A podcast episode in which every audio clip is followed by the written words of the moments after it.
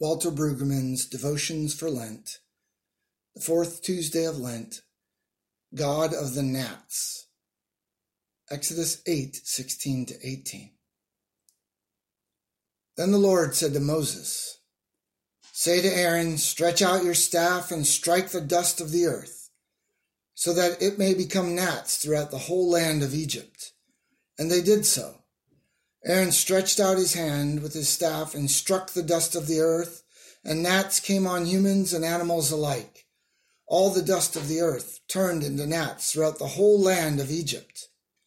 The magicians tried to produce gnats by their secret arts, but they could not. There were gnats on both humans and animals. You might think this is a very odd text with a very primitive plot that is remote from us except that Jews and Christians have been reading this text for a very long time, and every time we read it, we find it remarkably contemporary. We find it contemporary because we know that the characters are still active in the world. There is still Pharaoh, a king of absolutism. Perhaps it is a military, economic, political leader. Perhaps a nagging moralism perhaps a closed down sense of self, or a failed family with eating disorders, or an empty, bereft community exhausted in anxiety. There are still magicians of the empire, those who lack critical edge and use their gifts only to serve in blind, thoughtless ways the ideology of control and certitude there are still those who stand free alongside Aaron and Moses, who know that there is an alternative that arises underneath the absolutism.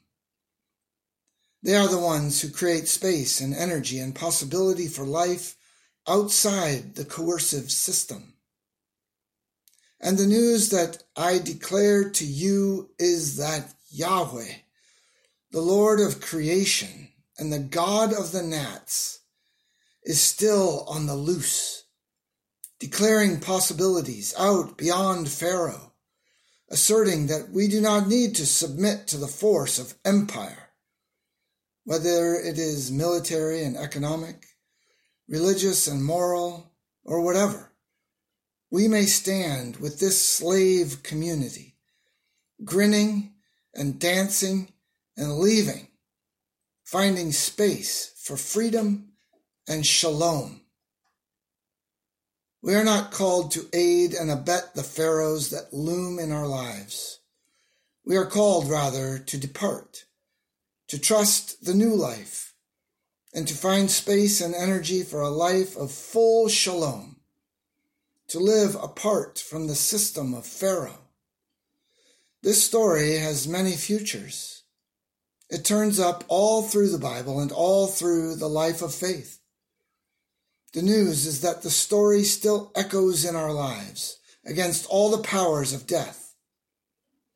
The gospel is always an offer of gnats to you, gnats as signs of freedom for a different life. The power of death stinks in its decay, and we owe it nothing more. God of the gnats, soften our hearts. May we turn from the ways of death and turn toward your shalom. Amen.